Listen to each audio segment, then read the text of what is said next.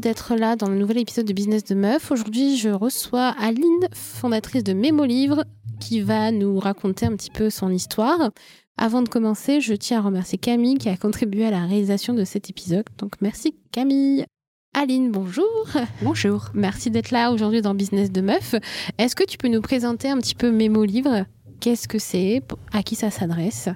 Oui, bien sûr. Euh, Mémo libre, c'est un concept tout simple euh, qui évolue au cours du temps, mais le principe, c'est des seniors qui sont porteurs de savoir mhm. et un lien intergénérationnel que je mets autour d'eux euh, pour pouvoir récolter ce savoir et le transmettre. D'accord. Donc, euh, comment ça se manifeste, cette transmission de savoir? Alors, ça a commencé tout d'abord par une première bouture qui était de l'ordre du biographe, c'est-à-dire je prends les mémoires d'une personne dans son domicile Mhm.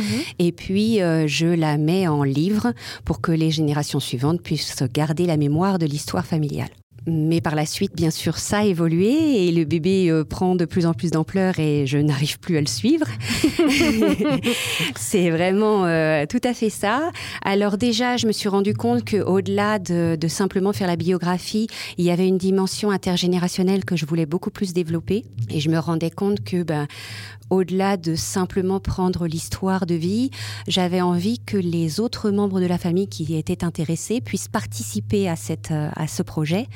Euh, donc du coup, maintenant, je prévois d'interroger régulièrement les personnes de la famille en les appelant au téléphone pour leur dire, voilà, j'ai vu votre grand-parent, euh, ça s'est passé comme ça, on a parlé de tel et tel sujet.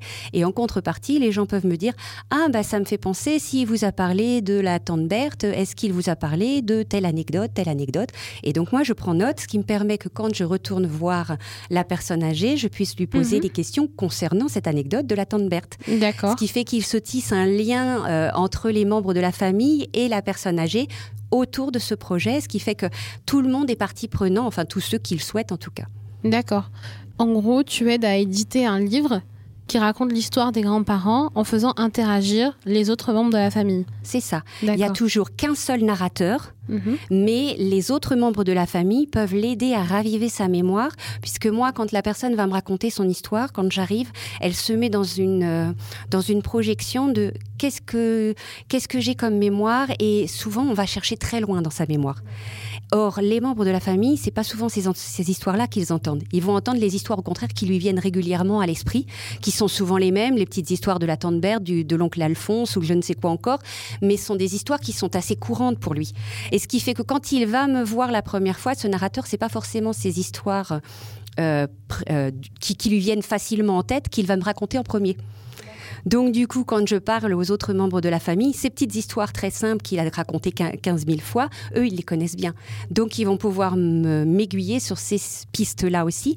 Et ces pistes-là peuvent me permettre d'avoir la mémoire qui est derrière cette mémoire-là. C'est le côté un peu plus spontané de l'histoire longue que le Seigneur va te raconter. Et en fait, tu vas pouvoir incrémenter avec des histoires un peu plus spontanées des autres membres de la famille. Donc ça garde quand même cet ADN de la personne euh, senior qui va raconter son histoire. Voilà.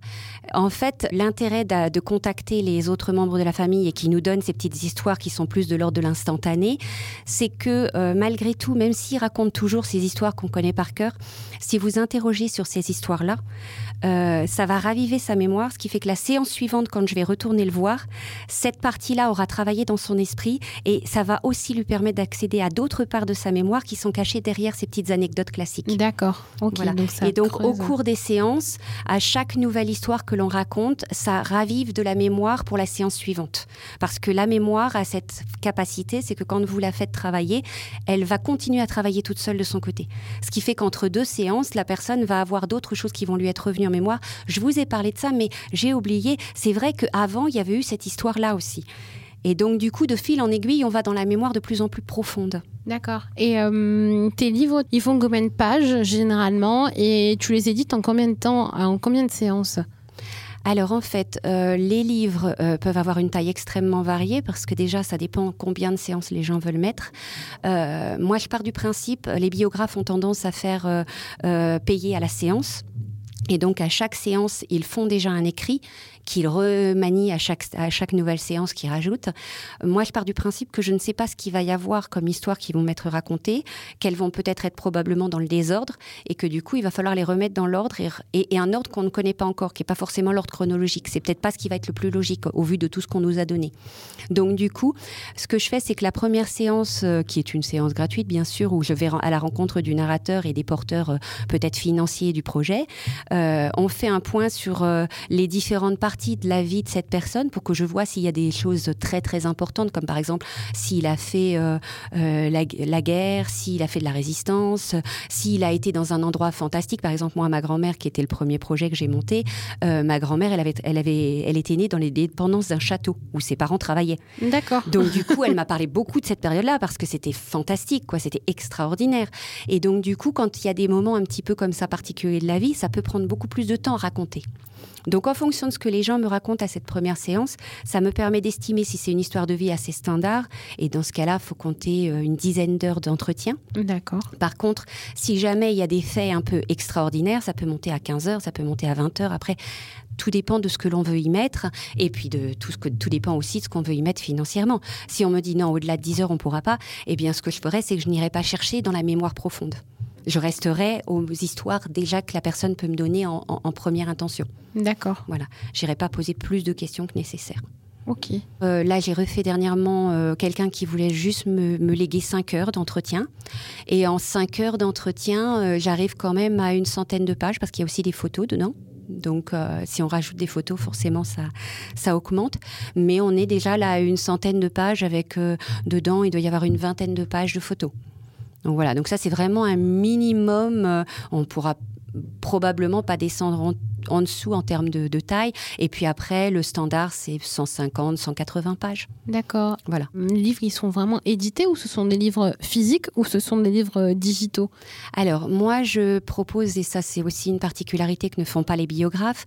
Les biographes, la plupart du temps, ils, euh, enfin, un certain nombre d'entre eux, tout au moins, euh, proposent de, leur donner une, une, version PDF. Et puis après, si vous voulez le livre, on regarde les livres, etc. Et puis après, on choisit le modèle et c'est supplément. Moi, je pars du principe que ben voilà, on fait du tout compris pour être simple. Et donc, du coup, les gens, quand ils, quand ils arrivent chez moi, ils savent tout ce qu'ils vont avoir dedans, et y compris le livre. C'est-à-dire qu'il y a une version PDF s'ils le souhaitent. Euh, ça, c'est d'office. Euh, et puis, euh, il y a le livre physique, mais c'est une petite version toute simple qui coûte pas très cher, bien évidemment, mais qui est déjà très bien. C'est une petite, un, format A5, le format standard des livres. Et, et après, bah, si vous voulez rajouter des options, là, c'est possible. Je, je, me suis mis en relation avec des imprimeurs, des éditeurs qui peuvent vous faire des choses un petit peu plus cossues, avec des, des couvertures épaisses, moelleuses, avec des reliefs, voilà, des petites paillettes. Enfin, on peut rajouter tout ce qu'on veut. Après, j'ai même une personne euh, dans mon réseau qui peut même faire des couvertures en cuir hein, avec des, produits recyclés. Donc voilà, donc c'est aussi, ça peut être euh, quelque chose de sympathique qu'il y ait une version de base pour tout le monde et puis pour le, pour le narrateur, il y a une version un peu plus cossue, un peu plus évoluée. C'est aussi une possibilité. Parce que c'est un livre qu'on donne à toute la famille, c'est pas uniquement. Euh, Alors moi, je propose au départ dans mon, dans mon, dans mon, dans mon forfait d'en donner trois. Donc il y en a un qui reste pour moi parce que ben, moi, je garde trace de, de tous les ouvrages que j'écris. Il y en a un pour le narrateur et souvent, il y en a un pour un membre de la famille qui est peut-être celui qui a fait les finances. Après, on peut le faire en autant d'exemplaires qu'on veut, il suffit de me le dire. Après, ça, je peux pas le payer, bien évidemment, c'est un supplément. Mais enfin, ça va pas tirer bien loin. C'est des, ça doit être de l'ordre de, de 10 euros le livre. Enfin voilà, ça, ça, reste très raisonnable si on reste sur un livre de base. Un livre, oui, assez classique. Euh, et comment t'es devenu, était venue cette idée de créer euh, Mémo Livre? Alors, Mémo Livre, elle est venue de cette idée toute simple, c'est que je parlais avec ma grand-mère. Et moi, euh, à titre personnel, j'étais euh, férue de généalogie, comme le sont beaucoup de gens euh, maintenant dans notre société. Et j'étais en train de chercher mes ancêtres. Et un jour, j'allais chez ma grand-mère et je lui dis Tiens, tu sais, j'ai retrouvé la cousine Intel, le cousin machin, etc. Et là, elle me dit Oui, bah oui, sa fille, c'est celle qui est dans le village, tu sais, ma Lucette, qu'on va voir de temps en temps. Ah d'accord. Et là, là, là, le tilt, d'un seul coup, je dis, je suis en train de chercher des informations dans des, archives, alors que là, devant moi, j'ai une archive vivante. et je me dis, là, j'ai tout faux. J'ai tout faux parce que les archives, elles sont immémorielles, intemporelles, elles vont rester dans le temps et il n'y aura pas de problème. Par contre, ma grand-mère, elle n'est pas intemporelle et qu'elle va finir par disparaître le plus tard possible, on le souhaite, mais malgré tout, voilà. Et donc, du coup, à partir de là, j'ai dit, bon, Là, stop, on reprend les choses dans l'ordre. Euh, depuis, mes, ma généalogie n'avance plus du tout, mhm. parce que du coup, j'ai commencé par prendre les mémoires de ma grand-mère. Et de là, euh, j'étais euh, à l'époque animatrice en, résidence pour personnes âgées, en maison de retraite. Et un midi, sur ma pause déjeuner, je vais chercher les ouvrages qui avaient été imprimés par l'imprimeur du quartier. Et je reviens toute fière pour présenter mon livre auprès de mes collègues. Ah, vous avez vu le livre que j'ai fait pour ma grand-mère, etc. Et d'un seul coup, euh, en voyant euh, les réactions des autres et en voyant mes propres réactions, j'ai eu une espèce de, recul, comme on se voit en, extérieur, et de se dire mais euh, mais mais ça fait un moment que tu dis que de toute façon cette résidence tu vas la quitter parce qu'elle est dysfonctionnante, que tu envisages bien sûr de reprendre une autre résidence, mais est-ce que tu serais pas en train de te fourvoyer là encore et que ce serait pas autre chose qui te tenterait? Et en effet, ce qui me tente le plus dans la relation avec les personnes âgées, c'est tout leur savoir, toute leur leur richesse intellectuelle et tout ce qu'elles ont à nous transmettre, ces personnes. Et c'est fascinant de les entendre parler pendant des heures de, choses qu'on n'imagine même plus de nos jours. Quoi.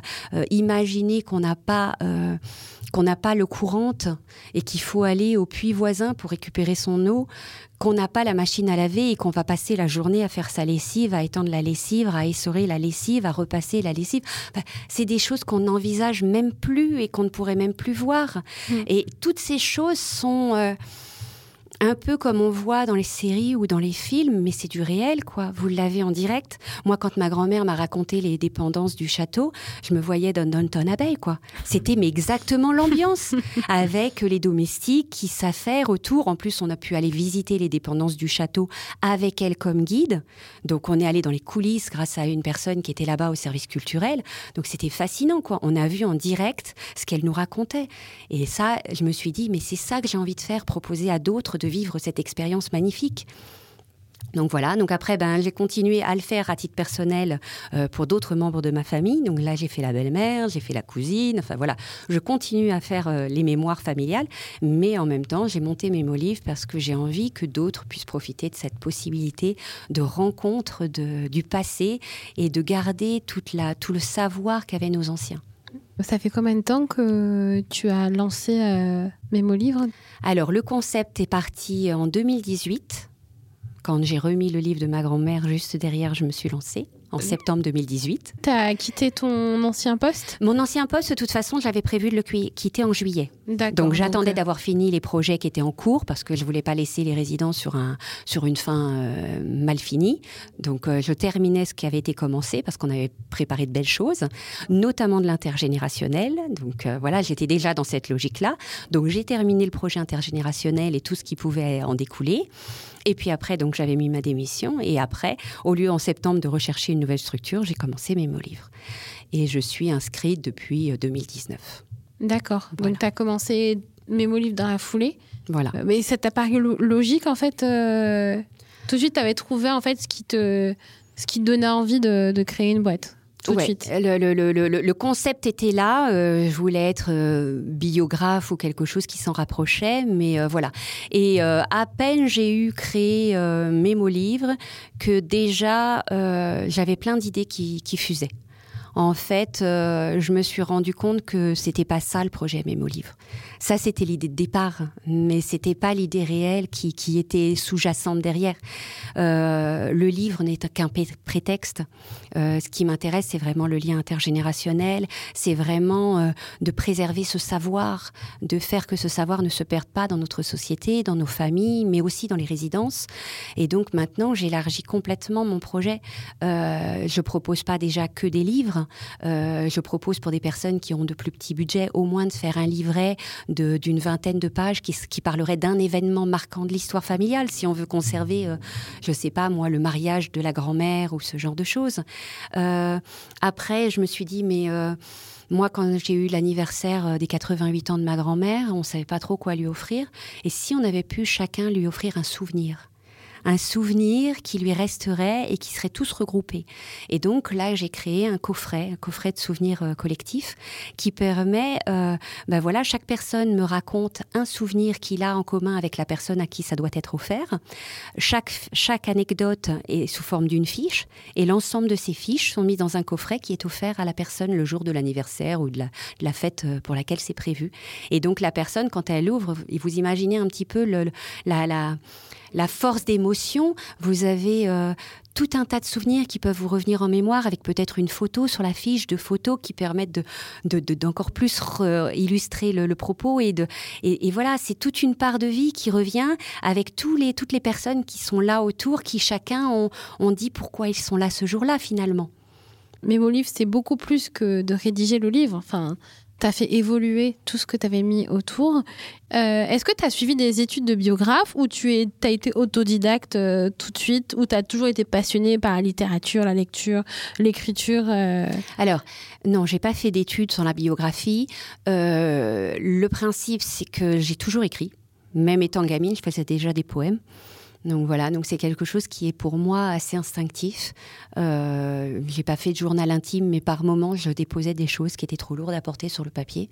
Donc voilà, donc euh, euh, quand j'ai eu des soucis avec certaines personnes, j'avais le réflexe de leur écrire pour résoudre les problématiques.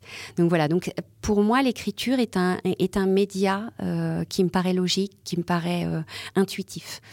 Euh, quand j'ai écrit des choses, que ce soit pour ma grand-mère, ma belle-mère ou d'autres personnes, tout le monde m'a dit que c'était déjà agréable à lire et que voilà.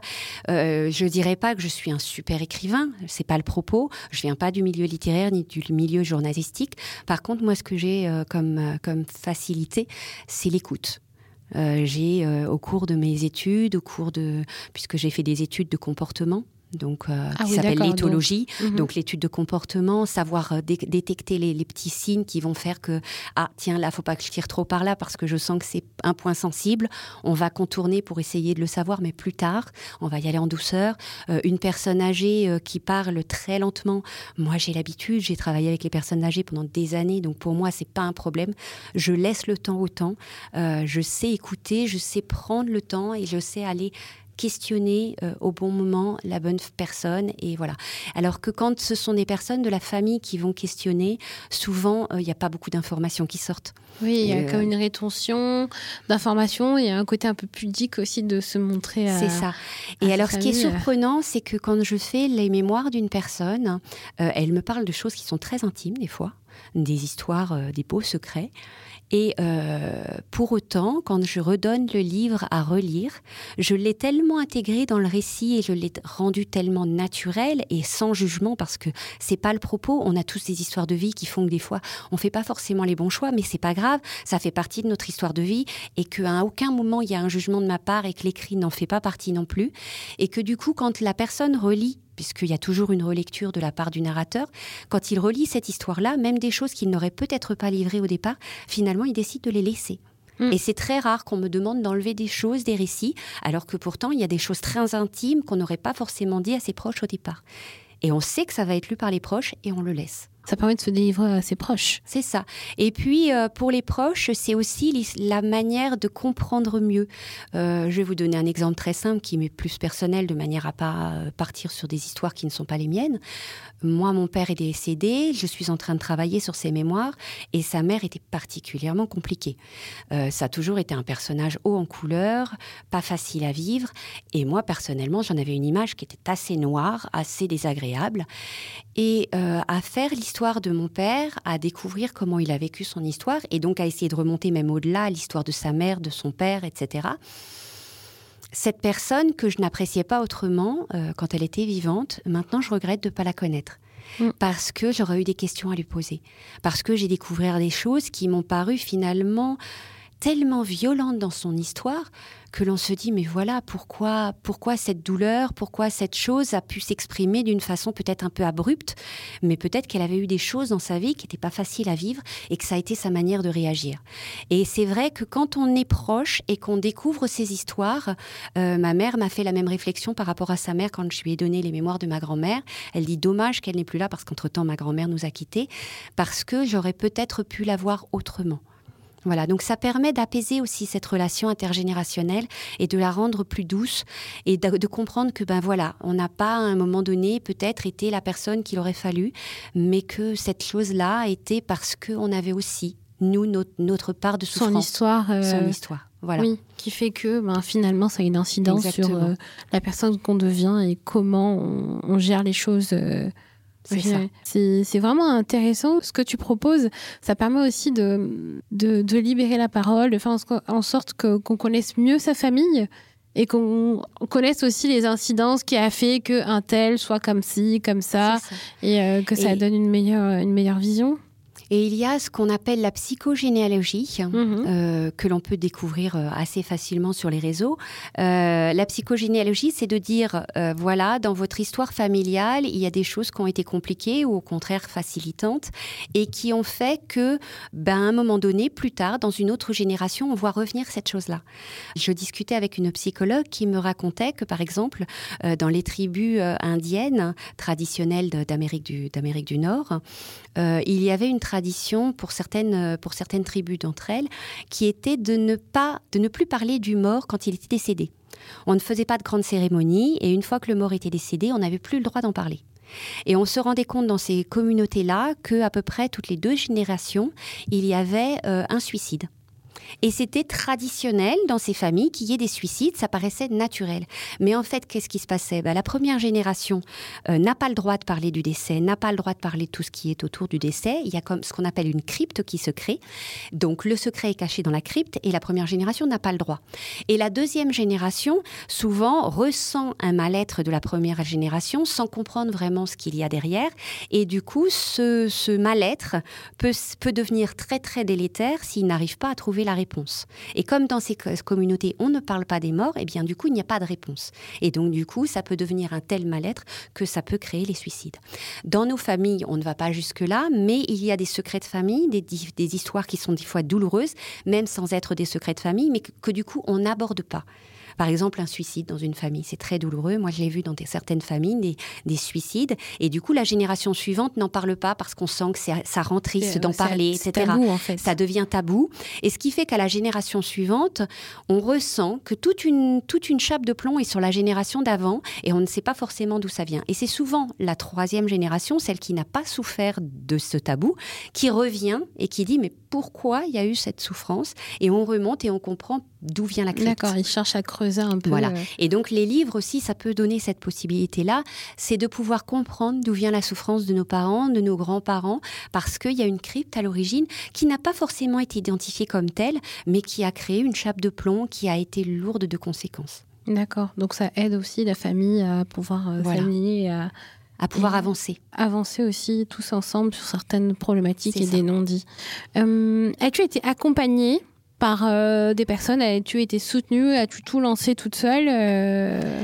Alors, j'ai démarré en ayant conscience que je ne pouvais pas démarrer toute seule. Donc, très vite, je me suis mis à faire du réseautage. Donc, des rencontres entrepreneurs, euh, des networking, des, voilà, des matinales. voilà. J'ai été à la rencontre de différents groupes. Euh, j'ai découvert certains groupes avec qui j'avais plus d'affinité, qui pouvaient plus m'apporter. Donc, c'est ces groupes-là sur lesquels je me suis inscrite et j'ai adhéré. Voilà, des réseaux d'entrepreneurs avec lesquels je, retrouvais des, des points communs et des nécessités communes. Pour n'en citer qu'un, euh, Femmes entrepreneurs et solidaires, qui est sur Palaiso, qui s'appelle Les Fées, et où c'est un réseau très, euh, très bienveillant, voilà, qui est vraiment dans le relationnel, et où là, c'est plus qu'un soutien entrepreneurial, mais c'est aussi, bah, si comme on est entre femmes, bah, des fois, c'est de dire, euh, j'en peux plus, la famille, les gamins, j'arrive même plus à travailler sur mon entrepreneuriat. Et ça paraît bête, mais des fois, de sentir qu'on n'est pas toute seule à galérer, à devoir mener de front et l'entrepreneuriat et la vie de famille et je ne sais quoi encore. Enfin voilà, ça fait du bien. Et puis un autre réseau qui est mon réseau euh, d'agglomération, où là c'est plus pour rencontrer les entrepreneurs de mon, de mon quartier, de ma, de ma, de ma zone, euh, qui permet que ben voilà, si j'ai besoin à un moment donné d'une comptable, je sais à qui faire appel. Si j'ai besoin d'un assureur, je sais à qui faire appel. On, se fait travailler les uns les autres. Voilà, on est sur du, sur du microcosme, c'est plus sympathique.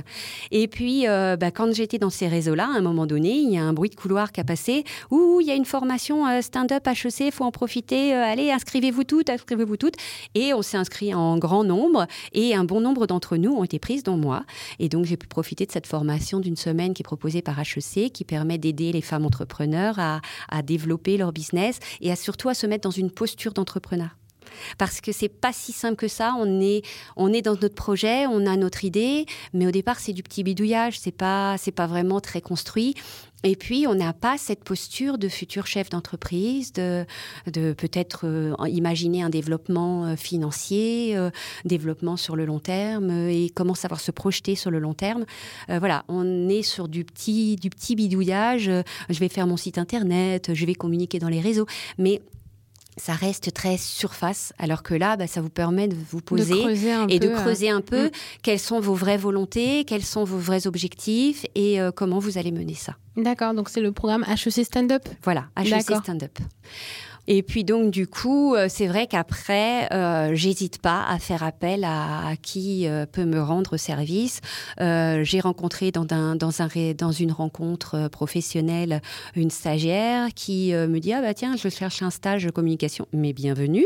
Donc voilà, je me suis retrouvée une année l'année dernière avec deux stagiaires communication qui m'ont aidé à, à, choisir ma charte graphique, à retravailler ces choses-là. Mhm. et puis cette année, je me dis bon bah voilà, je devais avoir un tuteur. Finalement, ça s'est pas trop bien passé avec mon tuteur. Et pourquoi euh, du coup le tuteur il était marketing et moi c'est vrai que le marketing c'est ce qui me manque. Et ben pourquoi ne pas travailler sur le marketing? Donc cette année j'ai prévu de m'organiser pour travailler mon marketing en me faisant aider des personnes qui ont les compétences dans ce domaine. D'accord. Donc euh, là tu vas te faire aider ou tu as déjà trouvé quelqu'un qui va t'aider? Alors j'ai déjà trouvé, je vais avoir dans mes réseaux, j'ai trouvé un entrepreneur professionnel euh, dans le marketing qui peut s'arranger pour que ça me coûte pas trop cher parce qu'on va, on va, on va manager ça d'une bonne façon. Et puis en parallèle, j'ai vu que cette année, il y avait une subvention exceptionnelle qui permettait d'avoir un alternant sans que ça nous coûte trop. Alors ça, par contre, c'est le parcours du combattant administratif. Hein. Ça fait un mois et demi que je suis dessus. Hein. C'est juste un enfer parce qu'on vous donne qu'une information à la fois. Donc vous savez au départ que vous devez euh, trouver un OPCO. Alors vous trouvez votre OPCO. Alors ça, c'est tout un, mhm. tout un parcours du combattant parce que quand vous n'avez pas de convention collective, vous ne trouvez pas votre OPCO parce qu'il faut d'abord trouver la convention, collective.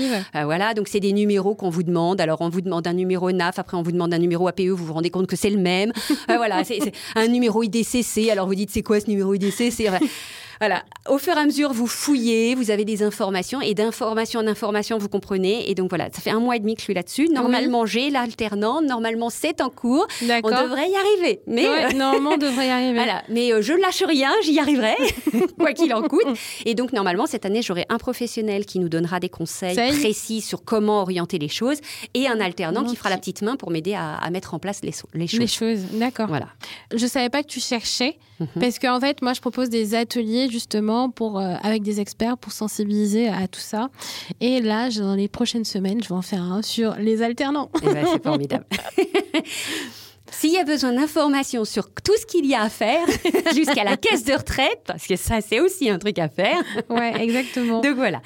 Mais donc voilà, donc je me fais aider tant que j'ai besoin. Dès que je vois un, élément, euh, je, je, prends. Tu n'hésites pas à te faire aider. Ah oui, non. C'est vrai que c'est un gros problème avec euh, quand on est indépendant ou chef d'entreprise. Souvent, les gens, ils veulent tout faire eux-mêmes. Et en fait, on perd un temps monstre. À on perd un temps monstre, et puis euh, et puis on a on n'a pas les compétences dans tous les domaines. Vous, tu me demandais tout à l'heure par rapport à, l'écriture. L'écriture, ça va. Euh, mhm. si l'écriture n'avait pas été, je me serais formée pour le faire. Pour le faire, euh, oui. Voilà. là, le marketing, c'est pas du tout mon truc. Je n'y connais rien. C'est pas que j'ai pas envie, c'est que je ne sais pas. J'ai pas appris.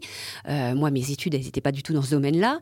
Donc, ben, je me fais aider de qui le sait. de même, si demain j'ai besoin de, développer un peu mon activité qu'il me faut un comptable, j'hésiterai pas à faire appel à un comptable. Parce que alors moi, la comptabilité, ça fait deux minimum, si ce n'est 15 000. Donc euh, tout ce qui est comptabilité administrative, très vite, dès que je vais pouvoir externaliser, je le ferai. Ça, c'est bien que tu te fasses quand même aider euh, pour, pour, tes problématiques, que tu décèles que tu as besoin d'aide finalement, parce que c'est pas qu'il y a une forme de déni, mais on pense qu'on peut tout faire nous-mêmes. Et euh, c'est vrai que d'identifier, de, de dire, OK, là, c'est bon, j'ai besoin d'aide, j'arrête de vouloir tout faire moi-même, d'être sur tous les fronts, d'être de tout, euh, ça peut aider à vraiment faire monter son. à, passer à l'étape supérieure pour son business et c'est pas négligeable. Aujourd'hui, comment tu arrives à trouver tes, clients? Tu travailles avec des maisons de retraite, tu trouves tes clients parce que tu as, tu as intégré des réseaux, des clubs. Comment tu fais? Alors aujourd'hui, et c'est toute la difficulté du marketing, c'est qu'aujourd'hui, mes réseaux, mon site internet ne sont pas performants. Euh, ils sont actifs, mais ils sont pas performants. Donc, je, je, je, c'est un peu comme si je ramais avec des rames creuses. Hein. Donc, euh, voilà, au fur et à mesure, l'eau ressort et ça n'avance pas. Donc, là, de ce côté-là, c'est pour ça que je me fais aider, c'est que les réseaux ne m'aident pas à avoir des, de la clientèle ou très peu. Par contre, c'est mes réseaux physiques qui me permettent d'avoir de la clientèle. C'est les gens que je connaisse qui disent ah tiens ça ça m'intéresse pour mes parents et qui de fil en aiguille, euh, voilà, me recommandent. Et ça va être le bouche à oreille là qui pour l'instant est le plus efficace. par contre j'ai développé donc une deuxième activité en parallèle de l'activité aux particuliers, c'est les résidences. Euh, parce que c'est une compétence que j'ai déjà, l'animation pour personnes âgées, que moi j'ai déjà expérimenté le lien intergénérationnel dans les résidences seniors et que je le trouve fascinant et que c'est c'est pas parce qu'on rentre dans une résidence qu'on arrête de vivre. Au contraire, euh, on a encore une force de vie, simplement on ne la met plus au profit pour faire ses courses, son repas et son ménage. Donc on a encore plus de temps pour pouvoir faire autre chose donc c'est formidable. Et donc dans les résidences seniors, la plupart du temps, ils n'ont pas d'animateurs ou des animateurs à temps partiel qui ne, font, qui ne peuvent faire pour la plupart que des choses très simples et qui surtout euh, font appel à des intervenants extérieurs. D'accord. Donc, tu as décidé de diversifier. J'ai diversifié, mon activité. J'ai donc mon activité plus de, de, de, de, de travailler sur des, du relationnel familial d'un côté et il y a le relationnel euh, dans les résidences. Donc le principe est très simple. J'anime des ateliers où, l'on va parler du passé, comment on vivait autrefois. Et là, mhm. c'est fascinant. Vous découvrez comment on pouvait vivre sans l'eau, sans l'électricité. Ça te permet de te nourrir ah bah, aussi. Moi, je me nourris. J'en nourris mon blog aussi. Mhm. Euh, là, j'avais découvert dernièrement par une personne qui m'a raconté comment on travaillait dans les barrages. Un truc complètement hallucinant. Maintenant, le barrage, vous appuyez sur un bouton, ça ouvre le barrage. À mhm. l'époque, c'était des énormes pieux qui faisaient 2,50 mètres qu'on soulevait à la main quand ils se mettaient à faire des pluies diluviennes pour pas que ça fasse casser le barrage. on n'imagine pas en pleine nuit, de, dans la, sous la pluie, euh, trois gars qui sont en train de démonter un barrage. Quoi. C'est vraiment des trucs euh, hallucinants. Bah et donc, toutes ces choses-là, les résidents me les racontent. Et après, on peut choisir des thématiques qu'on développe, comme cette histoire, par exemple, de barrage. Ça peut être une option. Et à la fin, on crée une exposition qu'ils présentent eux-mêmes aux enfants des écoles voisines. Donc on crée du lien intergénérationnel dans le quartier. Donc l'occasion que les jeunes puissent voir que bah, ce ne sont pas des grabataires, que ce ne sont pas des gens impotents et, euh, débiles comme on peut les imaginer, mais que ce sont des personnes tout à fait intelligentes et qui ont des choses passionnantes à raconter. Et ça recrée du lien intergénérationnel et peut-être, si on l'espère bien, euh, ça leur donnera envie aussi de redécouvrir leurs grands-parents aussi en parallèle et de découvrir que bah, voilà, euh, l'agisme dont on fait preuve dans notre société et qui est un véritable fléau, qui fait qu'on imagine toujours les personnes âgées comme des personnes yoyotantes dans leur fond de cours, euh, qui ne savent rien faire d'autre que de regarder leur télé, peuvent être des personnes bien plus vivantes que ça. Moi, je côtoie des personnes de 85, 90 ans qui sont encore hyper actives, qui font des tonnes de choses dans les milieux associatifs. Notre société est remplie de personnes âgées qui sont riches pour notre société. Les associations, vous enlevez toutes les seniors, il n'y a plus aucune association quasiment qui peut fonctionner les associations de sport, les associations culturelles. il y a énormément d'associations dans notre tissu euh, social qui sont tenues par des, par des retraités. D'accord, par des seniors et des retraités. Et donc, c'est cette fonction-là que je veux pour mes mots livres, c'est de pouvoir valoriser ces seniors, leur mhm. montrer qu'ils sont riches d'enseignement et que c'est vraiment trop dommage de les voir euh, d'une façon tellement limitante. Et euh, est-ce que tu comptes dans, le, dans, ton, dans un avenir proche développer d'autres services Bien pour euh, les personnes. Euh, Bien sûr. Alors déjà là, au sein même des résidences, j'ai modifié mon, mon, mon, process parce que bah, forcément l'intergénérationnel, une année de Covid, oui. ça a pêché un peu là. Là, euh, j'avais mes premiers contrats juste à l'entrée du Covid. C'était formidable. ça a été un vrai bonheur. du coup, bah, du coup, j'ai pas pu les faire. Donc là, ils ont recommencé fin juin, début juillet. Donc depuis, j'arrive quand même à intervenir dans certaines résidences, mais pas dans toutes, chez certains particuliers, mais pas chez tous. Voilà. Et euh, du coup, bah, en tout cas, les résidences dans lesquelles j'interviens, le lien intergénérationnel, c'est compliqué à mettre en place pour l'instant. Donc, j'ai proposé une autre, euh, une autre manière de fonctionner où on parle du passé, mais où on le remet en lumière avec le présent. C'est-à-dire de réfléchir plus euh, comment, on, comment les personnes qui sont là dans cette résidence à un temps T voient le monde qui les entoure par rapport au prisme de leur passé. je vous donne un exemple tout simple. Hein. Que, que, pensez-vous des jeunes aujourd'hui? Oh là là, ils sont comme ci, ils sont comme ça. Et puis quand vous leur demandez, mais vous, vous étiez comment quand vous étiez jeune? Et là, du coup, on arrive sur une discussion qui est beaucoup plus intéressante où ils vont vous dire bah, qu'ils voient que les jeunes, bah, ils sont des fois un peu plus indisciplinés, mais qu'il y a des parents qui travaillent énormément, donc ils reconnaissent la difficulté des parents. Ils reconnaissent aussi que les jeunes, euh, on leur demande très tôt d'être très peu insouciants, puisque très tôt, on leur dit qu'ils vont avoir un avenir pas rose, qu'il va y avoir du mal à trouver de l'emploi, que s'ils n'ont pas un emploi qualifiant, ils n'auront pas une vie facile. Et donc, très tôt, on, on leur met cette responsabilité sur le dos, alors qu'ils disaient, nous, on a commencé à travailler vers 13, 15, 14 ans, mais en contrepartie, jusque-là, on était totalement insouciants et le monde des adultes, on n'en avait rien à faire. On était des gamins et on jouait et on avait une innocence que n'ont plus les enfants de nos jours. Donc voilà. Et quand vous discutez avec eux sur des thématiques comme ça, euh, sur toutes les périodes de vie, on se rend compte que ben voilà, il y a un recul euh, sur leur expérience si on, met en parallèle le présent et le passé. Voilà, donc là, il y a ça. Et puis, donc, du coup, une autre, une autre orientation qui m'a permis de, d'accélérer le Covid, c'est que ben voilà, si j'ai pas accès aux seniors, je fais comment? Mon activité, elle capote. Et c'est hors de question. je viens de démarrer, c'est pas pour m'arrêter là. Donc je veux pas me retrouver face à une nouvelle crise qui me coincerait et qui m'empêcherait d'aller à ma clientèle. Donc il faut que je diversifie ma clientèle. Et j'avais un autre petit sujet que j'avais dans ma poche en attente en me disant un peu plus tard, je le ferai peut-être euh, à voir. Et ben là, je vais dire oui, ben je vais le faire et puis je vais le faire même assez rapidement. C'est l'orientation auprès des entreprises. Alors on dit entreprise, quel est le rapport? Eh bien, il est tout simple. Euh, nos seniors porteurs de savoir que l'on met dans un placard, ça rappelle rien dans le monde des entreprises? Les seniors qui sont pas loin de la retraite et qu'on met dans un placard et qui finalement partent à la retraite euh, avec un petit, un petit, un petit, une petite charrette histoire qu'on les fasse sortir plus vite de l'entreprise parce que soi-disant non performants. Et en contrepartie, vous avez des jeunes qui ne connaissent rien à la politique maison, qui ne connaissent pas l'histoire de la maison. Enfin voilà, il y, a une perte énorme là encore. Là encore, il y a un lien intergénérationnel qui est qui, peut être riche par rapport à tout ce qui est transmission des informations, transmission de l'entreprise, comment elle était avant, etc. Exactement, la culture entreprise, la politique maison, euh, l'histoire de l'entreprise, mais aussi tous les savoirs techniques que peut avoir un, senior.